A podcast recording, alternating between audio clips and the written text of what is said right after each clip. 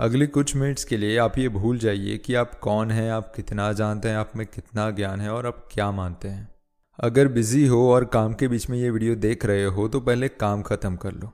शांति से एकांत में किसी कोने में बैठ जाओ और फिर ईयरफोन्स लगाकर ध्यान से सुनो। क्योंकि आज हम जिस विषय पर बात करने वाले हैं, ये कोई आम विषय नहीं है। हो सकता है आपने इस विषय के बारे में बहुत कुछ पढ़ा हो, सुना हो और लोगों को बताया भी हो। परंतु आज कुछ समय के लिए सब कुछ भूल जाओ। आज इस विषय को हम ऐसे अप्रोच करते हैं, जैसे एक आइडियल शिष्य, एक आइडियल गुरु को अप्रोच करता है। यह मान के कि मुझे कुछ नहीं पता है। आज हम सिर्फ़ आत्मज्ञान लेंगे नहीं, उस पर चिंतन भी करेंगे, जो कि ज़्यादातर समय हम नहीं करते हैं। परंतु आज हम नई शुरुआत करते हैं। आत्मज्ञान द नॉलेज ऑफ़ सोल ये वो ज्ञान है जो सुनने में एकदम सरल लगता है, परंतु है उतना ही गूढ़। इसी ज्ञान के साक्षात्कार से ऋषि मुनि और योगी बड़ी बड़ी सिद्धियाँ भी प्राप्त करते हैं और इसी ज्ञान से जीवन का सर्वोच्च ध्येय भी प्राप्त करते हैं। तो इस आत्मज्ञान की शुरुआत तब होती है जब आप मैटर और स्पिरिट के बीच में डिफरेंस समझने लगते हो। तभी जाके आप समझ पाओगे कि we are not this body अहम ब्रह्मास्मि। वी आर स्पिरिट सोल हमारा शरीर एक वाहन की तरह है, जिसके अंदर हम, आत्मा एज अ ड्राइवर बैठे हैं। अब इतना सुनने या पढ़ने पर हम सोचने लगते हैं कि हाँ पता है पता है।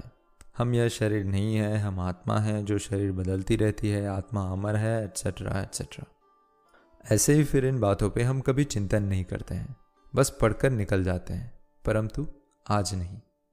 आज बैठो और सोचो, आपका शरीर कितना भी सुंदर, निराला, मोटा, पतला, रोगी, निरोगी वृद्ध या जवान हो is nothing but a complex machine और वो मशीन बना है ग्यारह इंद्रियों से, जिसमें से पाँच ज्ञानेन्द्रिय पाँच कर्मेंद्रिय और ग्यारहवा उभयेंद्रिय है।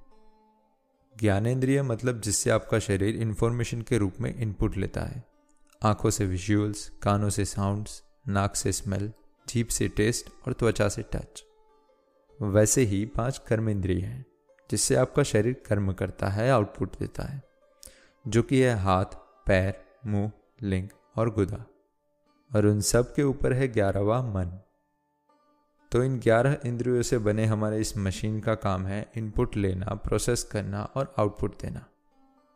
परंतु थिंकिंग फीलिंग एंड विलिंग ये शरीर का काम नहीं है। हमारा यह भौतिक शरीर जो पंच महाभूतों से बना है, पृथ्वी, जल, अग्नि, वायु, आकाश, उसके सिवा हमारा एक और शरीर है। जो हम मृत्यु के बाद भी जिस शरीर में जाए, उस शरीर में हम अपने साथ ही ले जाते हैं। वो शरीर इन ग्रॉस एलिमेंट से नहीं, परंतु सटल एलिमेंट से बना है, जो कि तीन है। मन, बुद्धि और मिथ्या अहंकार।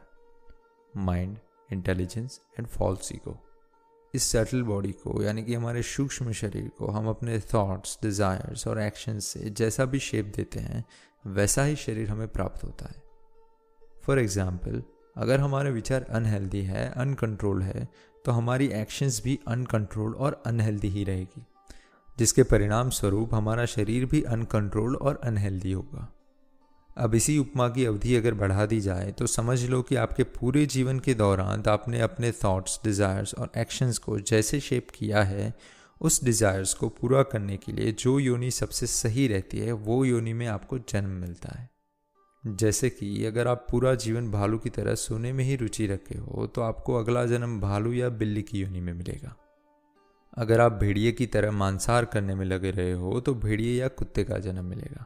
और अगर आप पूरा जीवन बस सेक्स सेक्स और सेक्स के बारे में ही सोचते रहे हो तो आपको उसके अनुकूल सुअर या फिर कबूतर का शरीर मिलेगा, जिससे आप शांति से दिन में पचास बार अलग अलग पार्टनर्स के साथ भोग कर सकते हो, जो कि मनुष्य योनि में पॉसिबल नहीं है।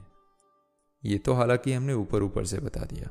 ऐसे तो according to various levels of consciousness and desires there are 84 lakh total species Padma Purana कहता है जलजा नव लक्षाणी there are nine lakh aquatics स्थावरा लक्ष्य विंशति बीस लाख पेड़ पौधे हैं क्रिमायो रुद्रम संख्या का ग्यारह लाख रेप्टाइल्स हैं, पक्षी नाम दस लक्षणा दस लाख बर्ड्स है, त्रिंशल लक्षाणी पशवा, तीस लाख टेरेस्ट्रियल एनिमल्स हैं और चतुर्लक्षाणी मानवा मतलब चार लाख ह्यूमन स्पीसीज है, जिसके अंदर देव, दानव, दैत्य, गंधर्व, किन्नर, चित्त, चारण, यक्ष सब आ गए।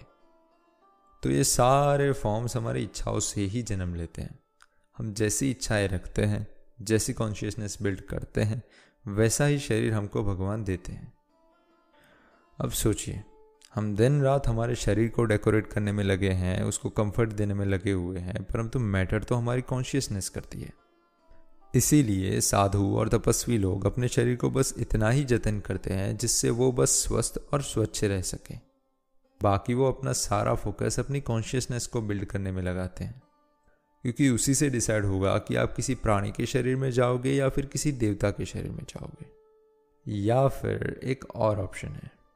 अगर आप अपना पूरा जीवन अपनी कॉन्शियसनेस को भगवान की ओर मोड़ने में लगाते हो, नारायण की ओर मोड़ने में लगाते हो तो आप इस पूरे जन्म मृत्यु के अनएंडिंग चक्र में से बाहर निकल सकते हो। और अपने इटर्नल सच्चिदानंद स्वरूप में भगवान के साथ वापस स्पिरिचुअल वर्ल्ड में जा सकते हो। तो अब पता चला हम क्यों आपको हर वीडियो के अंत में याद दिलाते हैं। क्या याद दिलाते हैं? यही दाल रोटी। खाओ और हरी गुण। गाओ।